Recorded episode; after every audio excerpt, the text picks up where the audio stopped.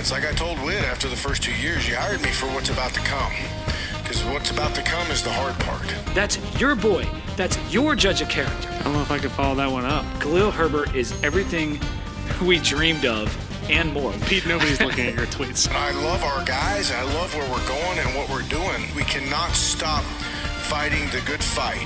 I'm going to end up in a Columbia prison. I'm yelling into the void, and that's what I like doing. Get you somebody not- that loves spruce tips as much as Pete does. Why did I pick Pitt to cover 14 points against NC State? I'm a moron. Do we need to get better? You bet. And is that my responsibility? 100%. I want to know what you're drinking, Rob. It is roasty goodness, even though I was What's out What's the percent on that? 11. Smells like you're drinking like a cleaning solution. We're going to put this old guy in a grave. The end has already been written. We just got to go through the hard part to get there. And I mow the lawn after work before the podcast. Welcome to Two Deep Hokies Under the Influence, brought to you by Downtown Crown Wine and Beer and Dominion Wine and Beer. My name is Pete Berthaud, and my co-host is Robbie Dowling. You guys are getting a double dose of us this week. Robbie, how you feeling?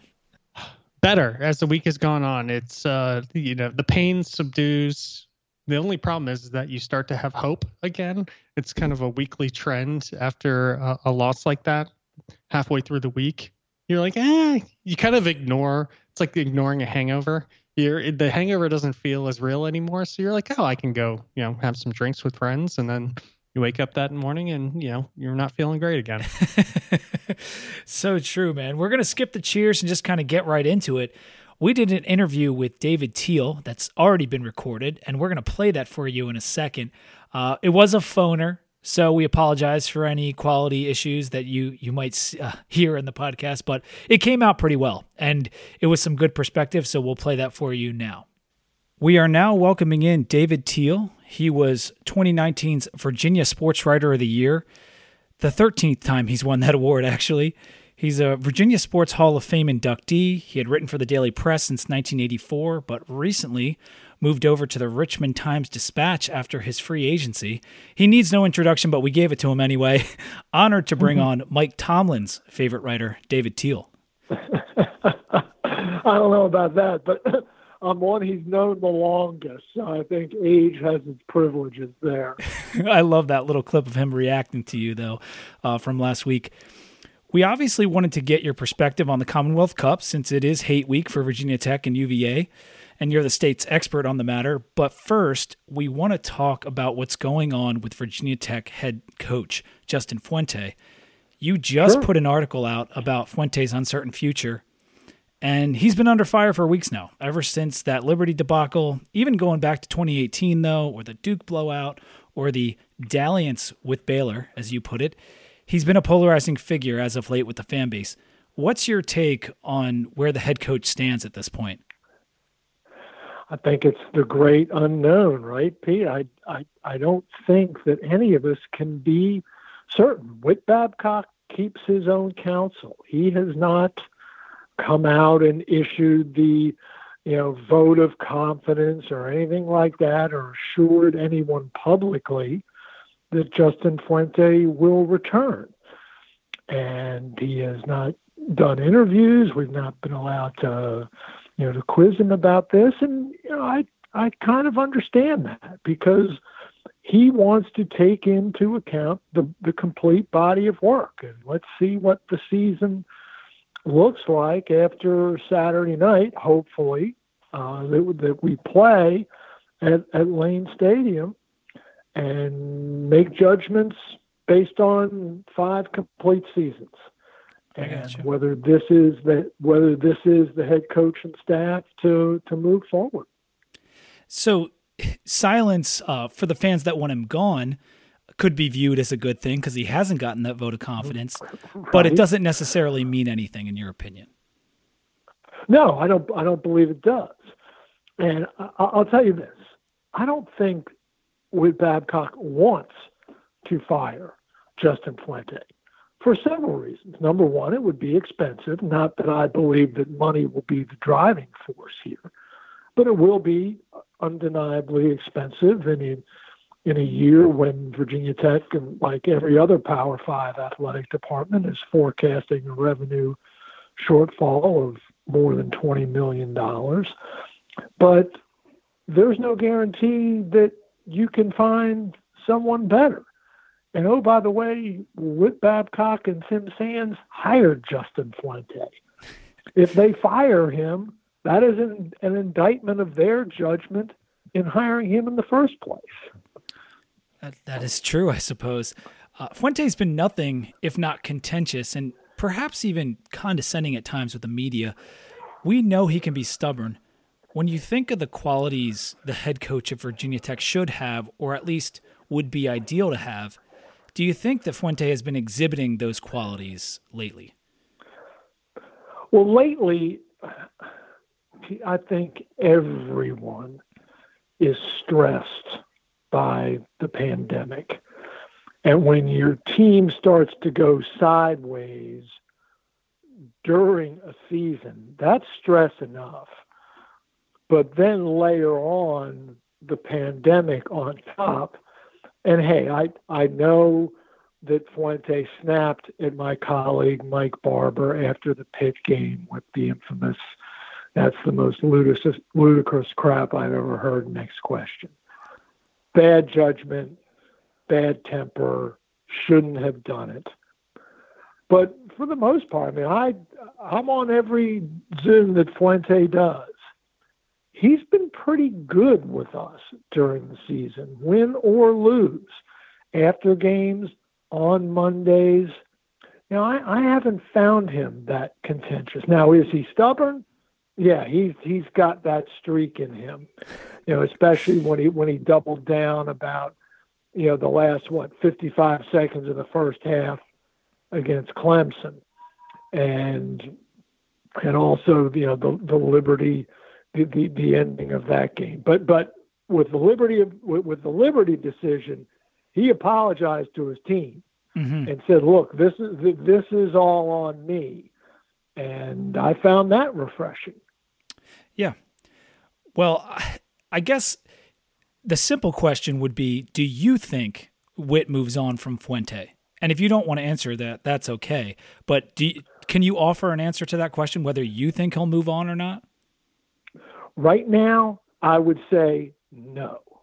I don't think he does move on. But if they lose by three or four scores on on Saturday night, you know, I think all bets could be off. And and here's the thing, and this is always kind of my stock answer to these questions.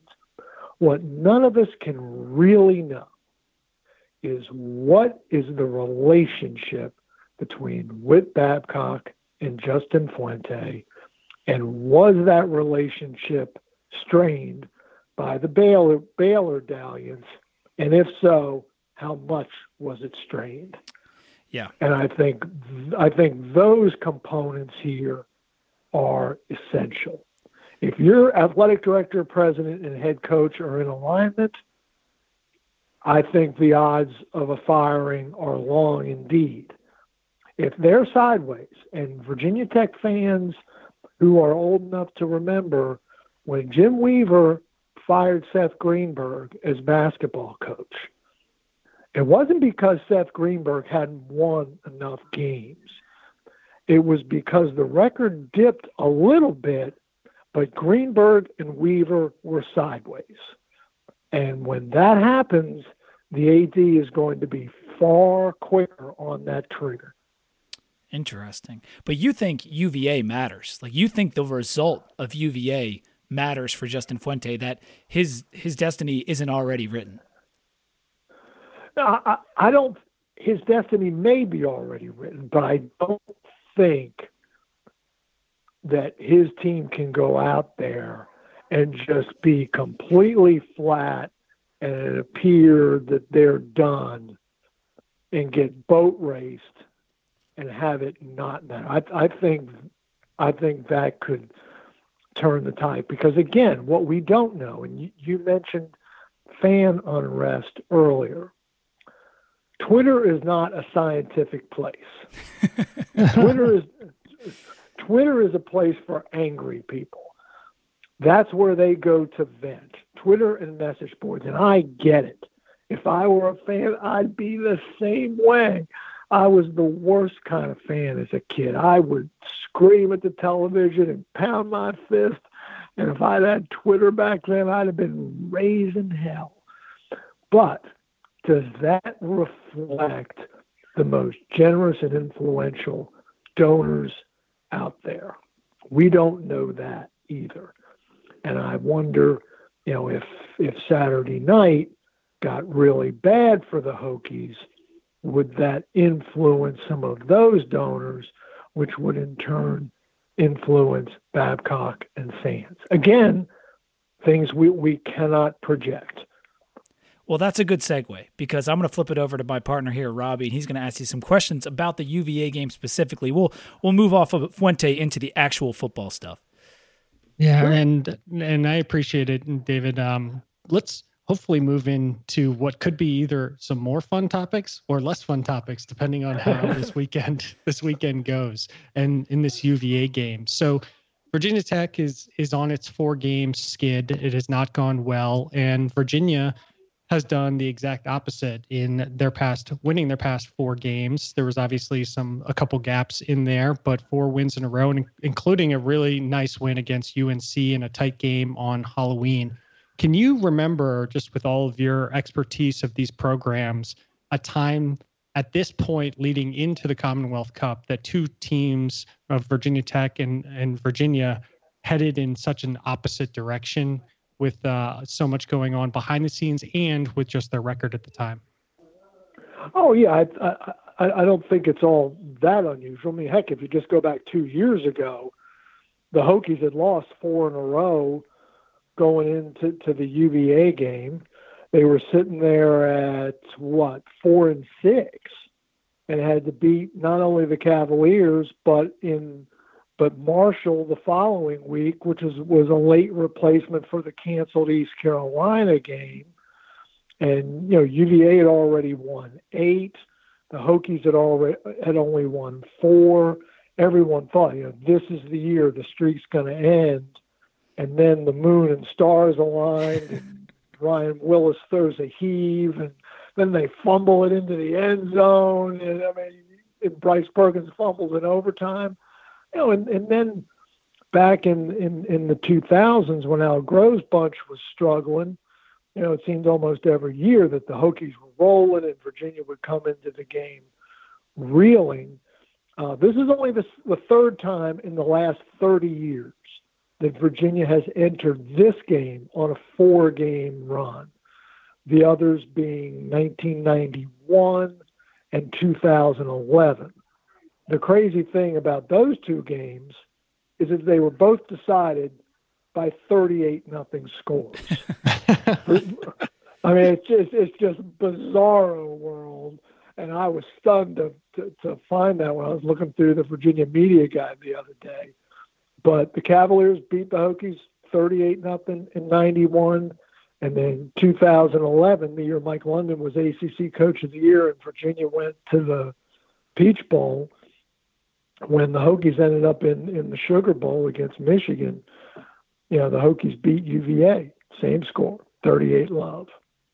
That's incredible. And look, I don't know if that's and, a good and, sign for this weekend or a bad sign. Yeah. and, and, oh, by the way, that 2011 game was affirmation of my horrific handicapping skills because I actually I actually wrote that week that the streak was going to end and if you don't think by the middle of the third quarter that Twitter was all over me, I mean it was it was merciless and rightfully so.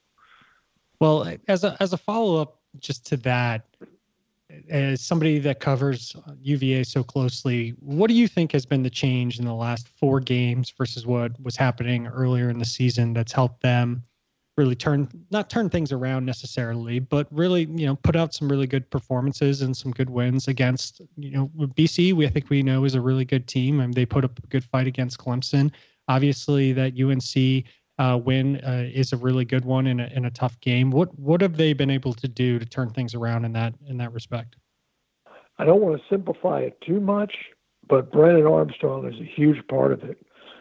I mean, once he returned from concussion protocol and started rounding into form, they've been really good on offense. And oh, by the way, they've had to be because as Virginia Tech fans can relate to, that Cavaliers defense right now is decimated by the Jowon Briggs transfer and the Richard Burney illness and the season ending injury to Charles Snowden and Brent yep. Nelson's ongoing issues. And oh, by the way, last week Noah Taylor misses the game. Presumably, we don't know officially, but Virginia had six players out because of COVID protocol, and Noah Taylor was nowhere to be seen on Saturday against Boston College. So that defense is really struggling. I mean, Dennis Grosel is a former walk-on. He's BC's backup quarterback, and oh, by the way, he threw for 520 yards on, on Saturday. You know, that, that only ties Doug Flutie's school record, and it's wow. the most ever ag- ag- against Virginia by any quarterback. So, you know, they've they Virginia have had to do with offense. And Armstrong is the first quarterback in Virginia history to have back-to-back games of 400 yards total offense. Wow. Who would have thought at the beginning of the season that Brennan Armstrong would do something that Bryce Perkins never did? It's funny because we we kind of thought through what we wanted to ask you, and it was going to be about Armstrong, and you already answered uh, a good portion of that. I I do wonder, building off of what you just said, Justin Hamilton. Obviously, the defense has been even a little bit Jekyll and Hyde, even in within its own games between first half sure. and second half, and it's been a little bit all over the place. Do you think that we're going to be able to defend what I've seen with Armstrong, and I think what the stats have shown is as they've moved away from the pass towards the run, the offense has generally just improved for UVA.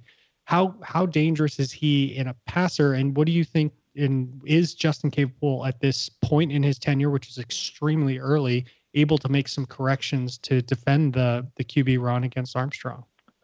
I think both teams are going to be in the 30s Saturday night. I think each is going to have trouble defending the other.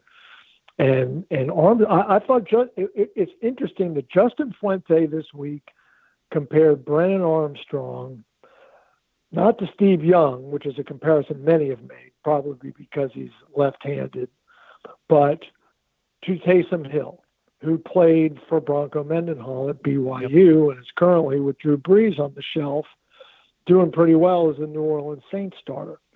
Well, the interesting thing to me is I asked Bronco Mendenhall last year, the day before the Orange Bowl, and just casually mentioned, you know, tomorrow night is Bryce Perkins' last game as a Virginia Cavalier.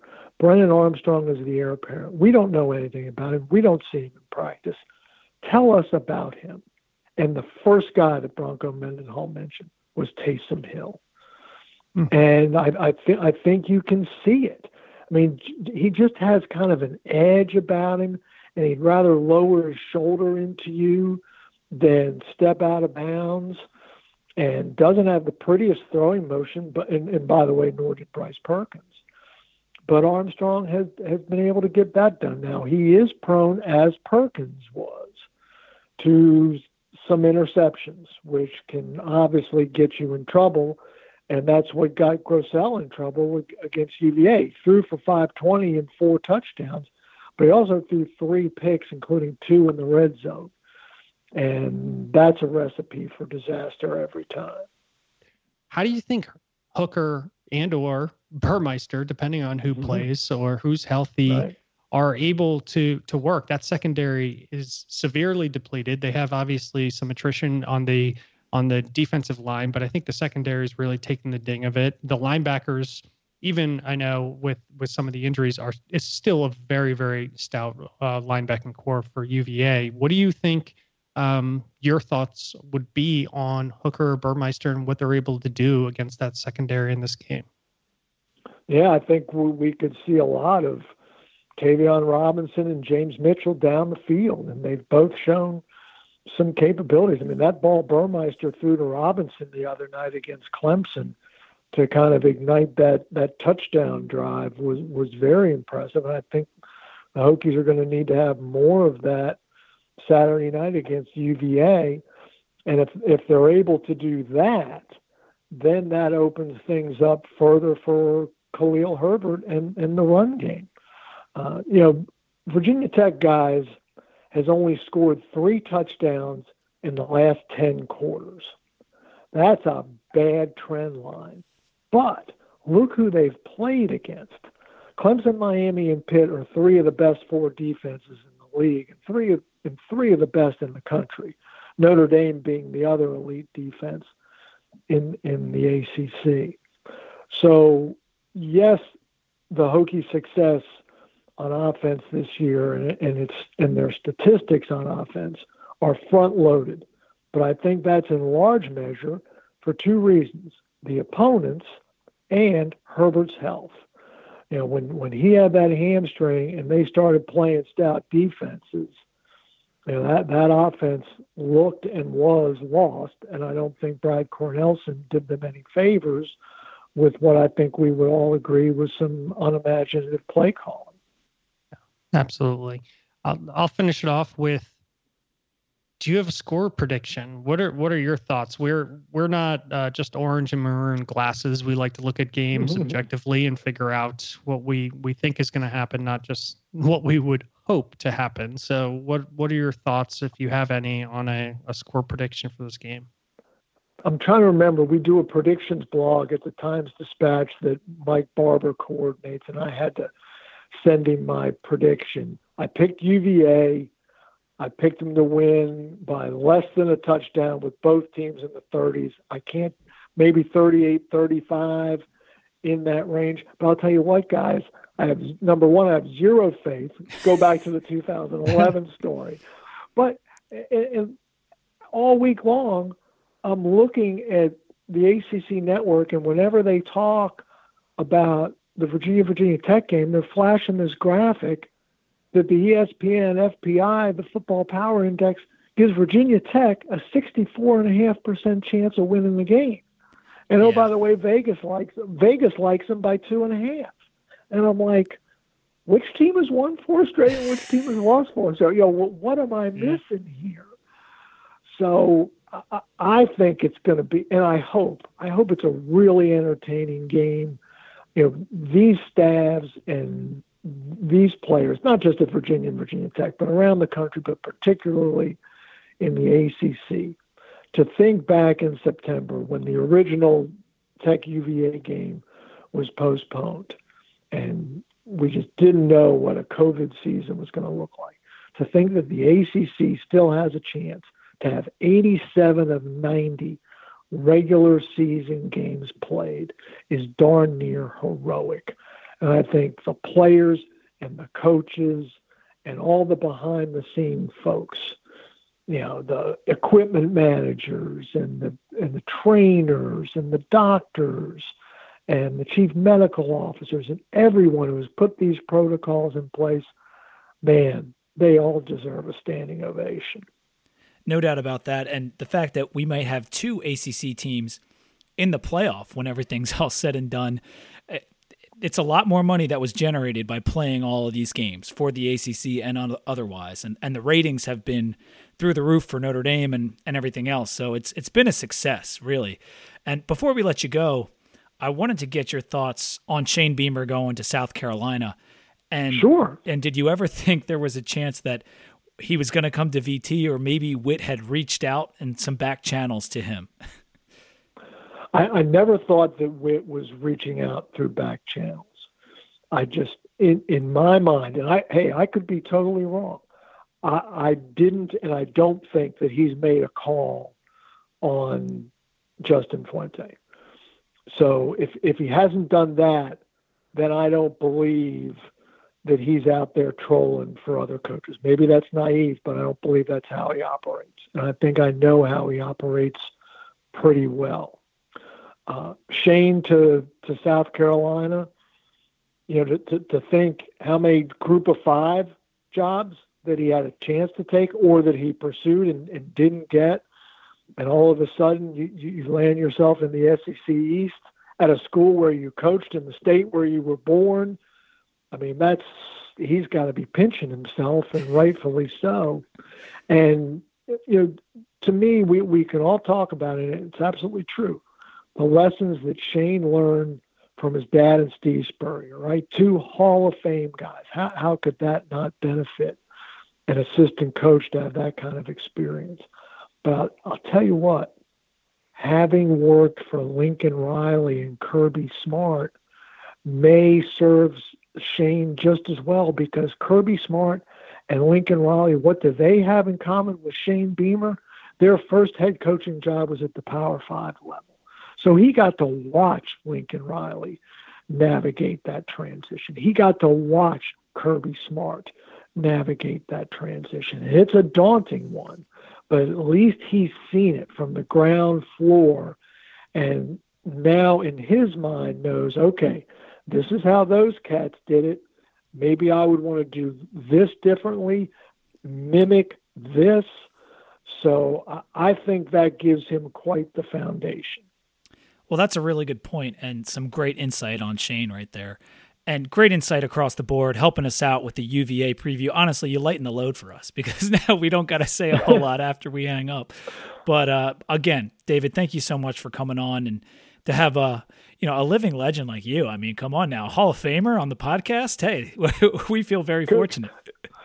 You, you, you, you flatter me, and you all are far too kind. And I hope I didn't prattle prattle on and uh, louse up your podcast. Oh, not not at all. We would gladly have you on anytime. Uh, make sure to check out David's work at the Richmond Times Dispatch. I don't know if you're podcasting. I tried to check. You were last year. Did you hang it up for this year on the microphone? No, Mike Barber and I do a weekly podcast. Okay, okay. Wonderful. Yeah. Well, check that out as well. I'm, I'm assuming that's coming through the Richmond Times uh, feed on yeah, Apple Richmond Podcasts. Doc, yes, richmond.com. Exactly. Okay. Okay, great. Well, thanks again, David. And uh, we look forward to speaking with you in the future. Hey, David, My thank you very guys. much. Thanks for having me. No problem. at all. Absolutely. Well, I thought that went really well, Robbie. I don't know about you, but uh, there were some interesting things I think we could take away from it. Did you have any initial reactions to the interview? I thought there was a couple different reactions that I had, and you and I have talked about this on the podcast.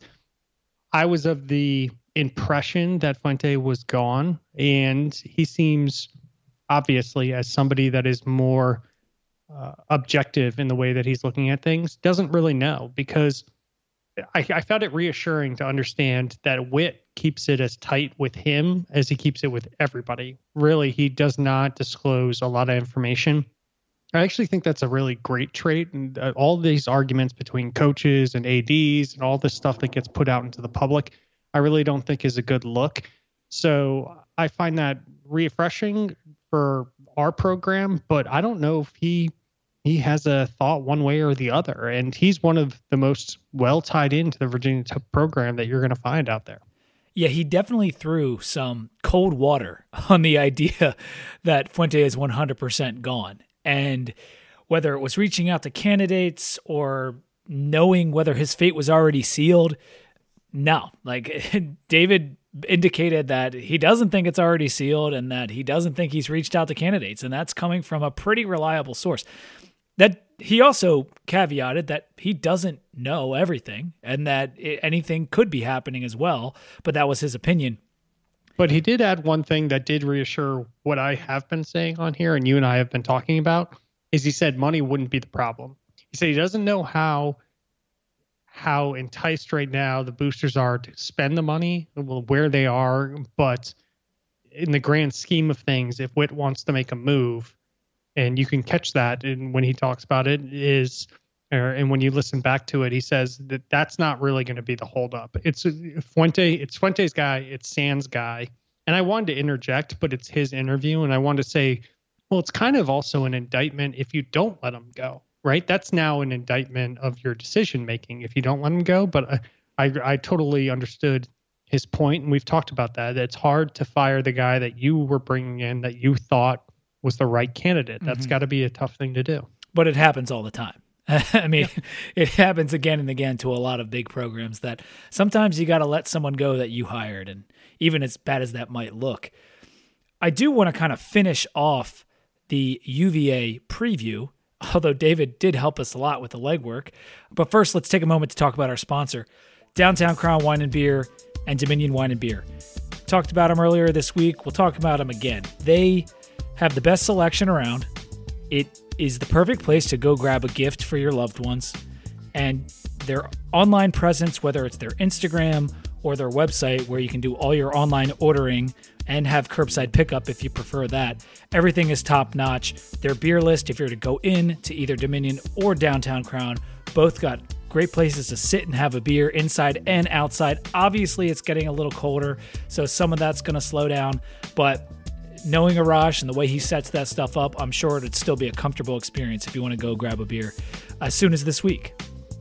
Yeah, they have the heater set up in a nice way with like the system outside putting in heat. So me and my wife were actually talking about how they keep those things heated and then we went and we saw it. They have like a tube going in so the actual motor for the heater all the exhaust if you will is all on the outside so it won't smell like high earth in, in inside all of the tents. So they have a really nice setup. They have heaters in on both the tents. And uh, I honestly, I, I really like the place, and like I've said on the podcast before, if I could pick it up and move it next to my house, then I, I certainly would. Well, for now, Robbie, why don't you tell me what you're drinking?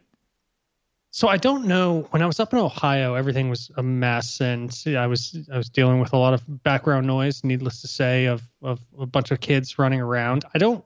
This was one of the beers I got up in Ohio for our beer trade. I don't know if I had it on the podcast and just didn't write it down. We're 425 beers as of today deep in the podcast, and I'm, I'm pretty good with my Excel sheet of writing them all down. But this one's the Needle Drop Citrus Pale Ale it's from Land Grant. I don't think I actually talked about this one. I may have had it when I was. It doesn't sound Ohio. familiar. You did have a Land Grant beer, but I don't think That's it was right. that one. That's right, and it's a needle drop citrus pale ale. So it's not an IPA; it's a pale ale, and it's refreshing. It's not the perfect time of the season to be drinking something like this, but that also makes it nice. I drink a lot of stouts and dark beers during this time, so every once in a while, getting kind of a, a refreshing citrus beer is pretty good. Obviously, land grant is going to be from Ohio, and I like it. It's a, it's a really good drinkable beer. Uh, once we get to warmer weathers, I could see myself having a few of these out playing cornhole, playing, you know, hanging out in the backyard. Uh, they go down smooth, and uh, I like it a lot, actually. Well, over here, I'm just drinking a Yuengling Light. Uh, wasn't really planning on having a beer, but I just finished some food, and I just like, oh, I'll just take one down. So, um, I don't know if you'd classify this as a crispy boy. Those are the, ones that are usually like the Bud Lights and the Miller Lights, but Yuengling Light is one of my. If I'm going to have a light beer, it's one of the ones I prefer. Anyway, let's move to UVA. We, like I said, we covered a lot of ground already, but I think it needs to be stated like UVA beat us last year for the first time in 15 years. We had the 15 year streak going and they beat us 39 to 30. Now, some of those points came at the very end on on the fumble and everything, and we didn't have Farley, but they still got us. And it was a hell of a football game, but bitterly disappointing still. They went 9 and 5. They won the Coastal and they lost to Florida in the Orange Bowl. And then they lost a lot of guys. I mean, we talked about them losing Bryce Perkins, but there was a number of other players and uh, some receivers and whatever else that they lost. But this team doesn't look too much different than last year's team, if you ask me. Now they've dealt with some injuries, but don't don't you kind of agree with that? Like it's pretty similar in nature. I, the style of what they're trying to do, both on offense and on defense, is very similar to what they did. And I know that's kind of it's kind of a cop out because of the way that they play in that 3-4 defense that it obviously looks very similar with the linebackers. And sometimes they shift in that 2-4-5. So that's a little bit of a cop out, but Bronco has kind of stuck to the same strategy, I think, and the same person that he wants to see behind center. They don't rely too much on the running back. Their defense is very tight in the middle, not so much. Well, it probably would have been a lot more in the back end, and then on the front end, they they're they don't care about it as much. It's more about the linebackers than than up front for them. So I would agree. Yeah, and and the similarities in Armstrong being more of a runner than a passer. I did see this one stat that since he's returned from his concussion, Armstrong is averaging 332 yards per game of total offense. Bryce Perkins only averaged 307 last year, and Sam Howell is leading the ACC at 324 on the season. So for the last five games, Armstrong is basically the best quarterback in terms of yards produced in the ACC. It should be noted that a lot of yards did come against Abilene Christian, but uh, he's still, I mean, that kind of speaks for itself. He's putting up a lot of production. He's a heck of a runner, and I'm worried about that in particular. I'm not so worried about his passing. They do have weapons, but it's the running that we've seen for years, not not from UVA, but across the board against Virginia Tech, running quarterbacks. They are our kryptonite. Well, before I, I have a lot to build off of that with, but when I was going back through my notes, I had to make sure I didn't write it read down incorrectly. You would have thought it would have been he was playing really well, then he had a concussion, and then he was playing really poorly. Instead, evidently, the concussion just snapped him into playing very well. Or I guess what actually probably happened is now they are they're scheming the right way around the way that he can can actually play. But I was jotting down my notes going, wait, is this backwards? Do I have this backwards? Nope, it's after after concussion protocol. He's having like he, a rookie of the year moment here. Yes. the injury has has made him better. Uh, and just against BC, he went for over 400 total yards. He's got 16 touchdowns passing and five more running. Though I will say the weakness for him against the conference teams in the passing game, he only has a 131 passer rating. So he, he had a great passer rating versus Abilene Christian. But over the conference games, it's only 131. That is very pedestrian. Yeah, he's I mean, he's their leading rusher. He's got, which is not saying a ton, but it's 529 yards on 11 carries, five TDs on the ground. The passing game, uh, you and I just talked about um, with one of the experts, and that is going to be something that I hope we can take advantage of. Is is his arm talent is nothing to, you know, really write home about, but he can do it with his feet. And we've seen what that can do to Virginia Tech defenses. Granted, we're under a new defensive coordinator, and hopefully we can shore that up and not have that be the same as it was in the past. And we're we're putting in a different scheme in this game. And thus far, I don't feel like this year, if I went back, we're we're at the, almost the end of the season. If I went back and thought about everything that happened during the season, this year, I don't think, and I'm trying to remember the running quarterbacks that we went up against. That was not really our Achilles heel. And even in some games in the past few years, even not good running quarterbacks managed to put up good yards on mm-hmm. the ground. So I feel like you know that that's a little bit helpful for us in this game. I did want to talk about their receivers because it's kind of a odd group. You've got three seniors in Jana, Poljan, and Henry. But you've got that six seven freshman, Lavelle Davis yeah. Jr. He is he is the highest average uh, for receptions of almost anyone I've seen. He's over 25 yards a catch and five touchdowns. And then Billy Kemp, which was listed as a running back, has the most receptions on the team. He's got 58 receptions, 571 yards, and he's clearly like the possession guy. He's only five foot nine uh, the average is under 10 yards a catch. It's like polar opposites between him and Davis. Yeah. I, I, again, I had to go recheck my notes and say, okay, their leading receiver is a running back. Okay, what is what is actually going on here? But the way that they've played him is obviously, um, in like you said, more of the possession kind of receiver, uh, using him, letting him use his his legs and their tight end I think is really good. Uh, Tony, I think it's Poljan is the way it's pronounced. Oh yeah, he's, he's, the tight end, not a receiver. Yeah. Yeah, yeah, and he's a tight end for them. He has five TDs, uh, and between him and Davis, they're they're making a lot of their scoring production. And then Taulapapa, I believe it is. That was pretty we'll good. Find out.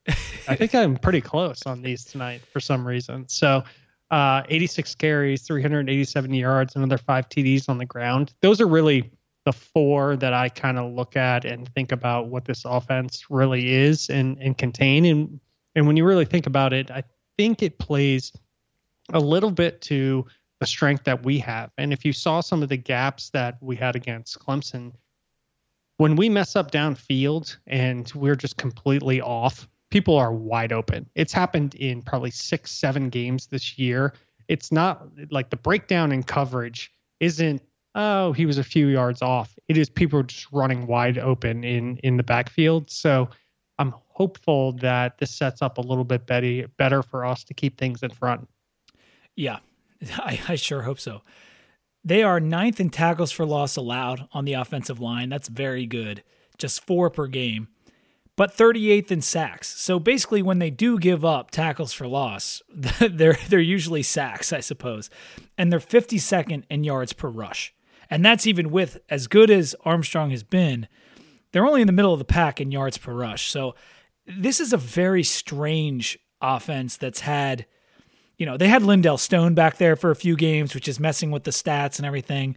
But in general, it's a good offensive line. They got good receivers. They got a running quarterback who is dangerous uh, in different ways.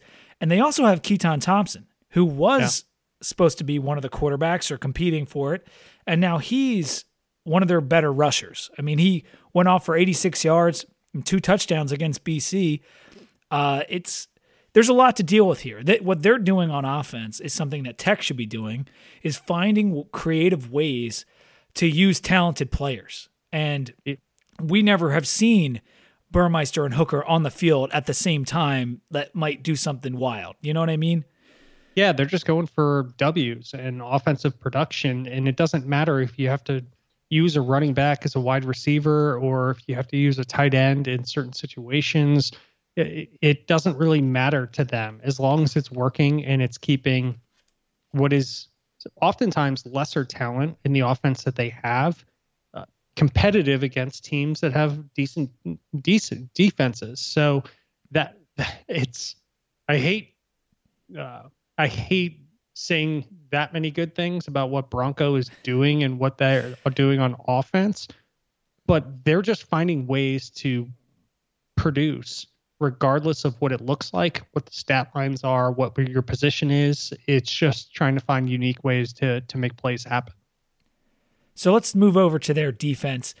This is where they've had several injuries and opt outs. We talked about Briggs and Snowden and Bernie. They're all out. Falmouth, he, he opted out before the season. Noah Taylor didn't play, and that's a big one. He didn't play last game. I don't know if he's going to play this game, but it doesn't sound particularly good the heart and soul of the defense is the linebackers. Like the D line has taken on so much water, had so many injuries. It is not, there's like no production there whatsoever. Almost all of their sacks, which they're fifth in sacks per game in the country. Yep. They, they they come from the linebackers, and that's yep. a scary group with Jackson and Zandier and normally Taylor, but Matt Gahm has come in and, and stepped up big in place of Snowden. And there, there's other guys too. Like, but the key ones, I mean, Jackson leads the team in tackles, 49 solo tackles for Jackson. And what is not a full season. It's amazing. Yeah. And I think the Snowden not being in is I mean, he has six sacks. He's an amazing player, and the injury is unfortunate, but uh, a huge benefit to us. But Zandier is uh, second on the tackles. The linebacking corps is so deep for them. They go almost five, six deep in the, in the linebacking corps.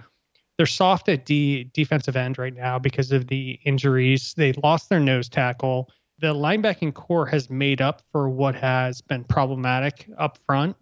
The secondary doesn't have that same benefit, and that's where I think it kind of feeds into this game. Yeah, the secondary is weird because there's tons of seniors I mean, it's like four or five seniors, and I know Nelson isn't playing, and Joey Blount is uh, maybe out, and they've had other guys in and out, Darrius Bratton, but uh, there's a lot of experience. So I don't understand why they're 104th in opposing QB passer rating and how BC's backup quarterback threw for 520 yards and four touchdowns. Like, how did that happen against all these seniors? I, I it's it doesn't make any sense to me. And I haven't watched all of their games because I have no interest in doing so to right. see how it's played out. But it it doesn't look good. And I will say, and not to jump to the overview for the game, but Might if we can't pass against this secondary, then we just can't pass. Period. And if Burmeister comes in, he he'll be able to pass on the secondary. There's there's no doubt in my mind. The way he threw the ball last game, the way he threw the ball early in the season, I know there was, you know, I mean, he wasn't great earlier. no, he wasn't great, but he he still has right now he's throwing the better ball better than Hooker downfield. There's no question Yeah. about that. I, I and, and he just showed it coming off the bench cold. And uh, I think if we can't throw against this team, at least you know deep and intermediary passes are not a part of evidently Virginia Tech football anymore. So just deep passes, then I don't know who we could ever do it against. So I think this is an opportunity. Do you remember in the Notre Dame game last year where basically Quincy either threw right to the line of scrimmage or he threw deep? Yeah. And we kind of saw that just last week. And I wonder what the strategy will be here because clearly there's not a lot of faith in the quarterbacks. So they, I guess, allow them to stretch out the defense by throwing it deep, but then try to move the ball essentially by throwing some short shit. I don't know what we're going to see, but I kind of think you're right. Like, w- will we throw any intermediate passes? I have no idea. And hopefully, hopefully, something we haven't seen from Fuente is kind of pulling out all the stops. Like he's he hasn't he hasn't had a game where he just like threw the kitchen kitchen sink. But like if he's gonna do it, it might want to do it this week when it could be your last game as the Virginia Tech head coach. Well, in the scheme from last week, not in terms of the, you know, holding the ball until and then snapping at the last minute, not that portion of it, but the actual game plan to either go deep or or to throw short routes actually works really well in this game. Pull the linebackers. The linebackers are exceptional. Pull them forward, you know, stress them out on whether they have to go back and help in, you know, defensive coverage or whether they're going to be aggressive because they lead the team in sacks, they lead the team on tackles for a loss. They really are fundamental in that 3 4 to the actual pressure that you're getting behind. Pull them up with a few runs and then go deep. Go deep with a few and then let Khalil Herbert take it. This is a nice a nice setup for us in terms of what we're maybe not what we should be doing, but what we're comfortable doing. And the game plan that we've actually put out on the field could actually work out really well here, given how talented they are in the middle. Yeah, no, I, I think you're right, and I think you were dead on when you said if you can't pass against this team, you're going to have a really hard time. I mean, this is this is such an easier matchup than the last three weeks for this offense, and that's something that that David mentioned. Uh, overall, despite the four game skid, I do like our chances in this game, and so does Vegas. Two and a half point favorites. We've got a shot, and especially in these rivalry games, it does not matter. We we saw it in 2018. It does not matter what you're doing going in. It matters what happens on the field that day. We got to get Tayvion, Blackshear, and Mitchell going in that pass game. And Herbert, I know their linebackers are tough, but he should have a day here too. Yeah. I, I'm I'm with you on everything. I think Herbert is going to have some tough sledding here, uh, quite frankly, against that that linebacking corps. But everything else you said is is spot on. And but I think Herbert is going to he's going to force them to pull up a little bit and be aggressive against them, which should open up the pass game for without those linebackers, anybody dropping back. He's such a threat. He has such good vision, such good motion. He can lateral. He can go vertical when he needs speed. I think that is going to be a huge benefit. And regardless of what his stats are uh, at the end of the game and what they are, I think he's going to play a pivotal role just by being on the field and forcing their defense to do something that maybe they're not comfortable with. And quite frankly, probably haven't seen yet because I think we're we're all pretty convinced that Herbert is, if not one, the second best running back in the ACC. And so this is this is new territory for what UVA is about to see. And I don't really care how tough the sledding is. You need to get Herbert those 20 carries. We gave him 21 last week against a really tough Clemson defense. He needs 20 this week, no matter what. Yep. Uh, because he's one of the best players on the field. You you got to give him the ball. Let's do our picks. And you know, I just realized I forgot to send these over to you, but let's just do them live, and I'll, I'll read off the spreads, and you give your picks. That's fine. Uh, just so everybody's clear, so Pete is now. I ran the numbers last night. Sixty-five percent on the year. Wow. That's that's Gee. I did, you didn't know. I, I had to creep my way up to 52%. So I'm above 500 now. But and la, the past two weeks, you've been perfect six for six and then five for five uh, the week before and creeped your way up to 65%, which in Vegas makes you a lot of money. Yeah. So that's I- why I always say, listen to Pete, don't listen to me. So you, not knowing the lines is probably better for me than otherwise. Well, we're going to start off with my weakness Pitt at Georgia Tech. Pitt, games have not generally gone well for me. Georgia Tech, six and a half point underdogs at home. I don't have a freaking clue what to do with this game. When they used to play, when Paul Johnson was the coach, these were impossible to predict, and I don't think it's any easier here. I will take the points, but I don't feel particularly good about it. GT. I'll take GT as well. I think I'm probably riding your coattails on that one, but I'm going to go um, for two reasons. One, an Xbox just became available, so I'm doing that right now as we speak. But two, uh, I don't have a good feel for either of these teams. That- yeah, uh, yeah. You're point. you're mailing that pick in because you're getting an Xbox. Next game, Wake at Louisville. Louisville's now without Tutu Atwell as well as Javian Hawkins. They're both opted out for the year, but Louisville's still a two and a half point favorite. Who you got, Robbie? I'm going to go with Wake, and for a, a reason because Louisville now their coach has really not done a very good job of inspiring confidence. He stepped in it. yeah, he stepped in a huge pile of dog shit in his comments. There's two sides of it, and one is like he wants out, so he's kind of making his way out by you know putting the stuff out there. Either way, the coaches, his assistant coaches, his administrators, nobody, the players are not really feeling it. I would imagine right now. No. I'm taking Wake as well. UNC at Miami. Miami three and a half point favorites. This is a big game, ranked matchup. UNC can kind of you know upset a top ten team here.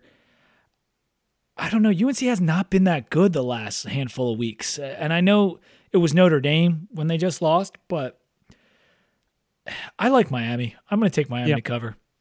I agree with that. I, I think Miami still has a lot to play for. Right? In this game, they only have one loss. I mean, they're still playing really good football. Yeah. It's it's kind of a weird season for Miami. Like they they did really well, but they're gonna have absolutely nothing to show for it. Yeah, and here we are in the pandemic. It makes me feel better because if we only had one loss and it was Clemson, now I would know that we wouldn't have any ch- chance at the playoff either. So it's It's true. Duke at FSU. This is this is not a cool game at all. no. Florida State four and a half point favorites against the reeling Blue Devils. Um, I'm going to take Florida State. I, I Yeah. not, you're not getting anything out of Cutcliffe right now. Uh, no.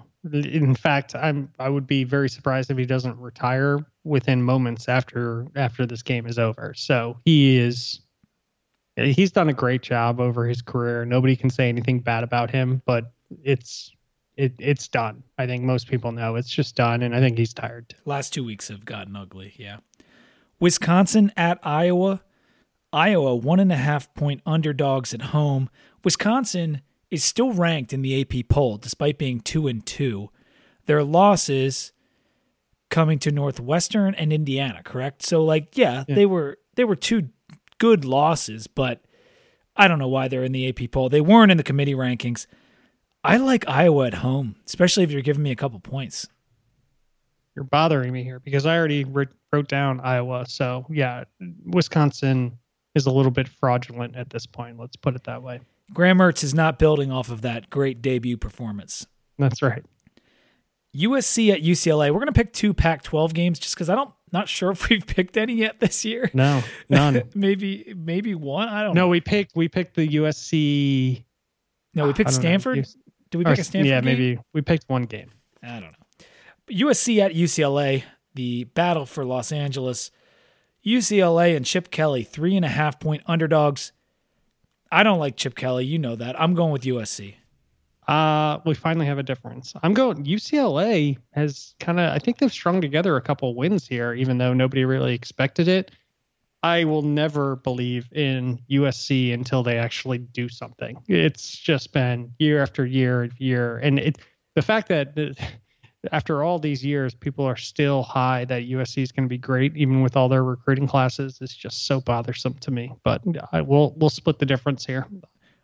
One thing about the Pac-12, taking the points like you're doing has been profitable this year. I feel like every game you're better off just taking points because no one has a clue what the heck's going to happen.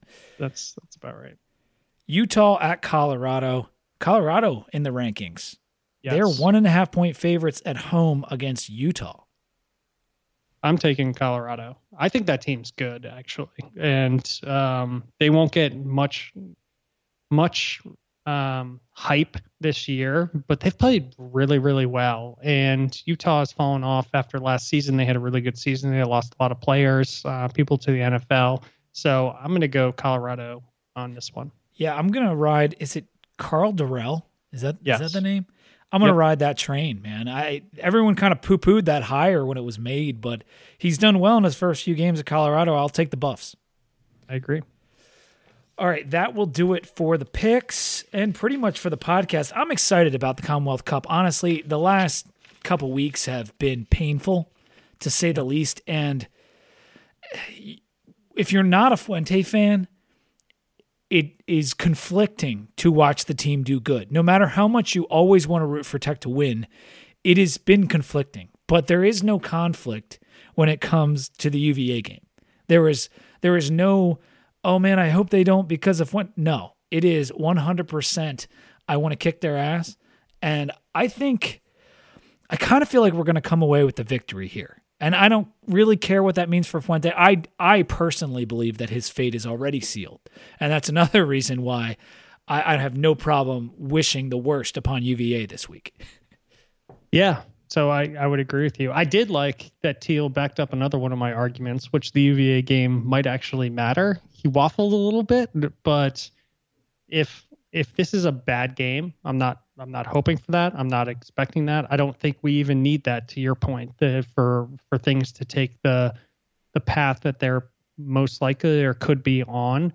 But uh, I think if this is a bad game, I think you have to move your goalpost to 65 to 80 percent that he's gone, no matter Yeah. what, and regardless of what the financial situation is of programs right now. Yeah, I think any loss it would be cemented. Like if, if he were to lose, you could you could safely bet your mortgage on the fact that Fuente's gone. But if he were to win, it does leave just the tiniest window of opportunity.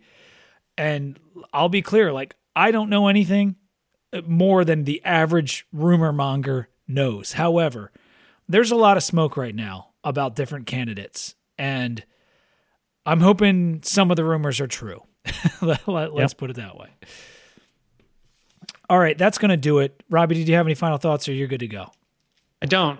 Just uh, again, it was awesome to have David Teel on on the podcast. Just with how excellent he is covering all the programs and how great of a writer and how knowledgeable he is about the programs. It was just really fun. It was. It was a lot of fun. You can hit us on Twitter. It's at 2DVT. 2DVT at gmail.com is the website. And 2DVT.com is our, I got that backwards, but you you know what it is. 2DVT.com is our website where you can stream all of our podcasts and check out all of our beers and check out all of the stats that Robbie's been tracking all year long. Just one more game for you to track, man. Barring right. a bowl game, which I who knows what the hell's going to happen there. Yeah, we'll we'll find out. But I will I will finish off the stats for the year, and you guys can all reflect on five years of of Fuente uh, when they're all up there and looking at the quarterbacks and and what we produced. Make sure to subscribe on Apple Podcasts, rate and review us. And until next time, when hopefully we're celebrating a big win over UVA, go Hokies.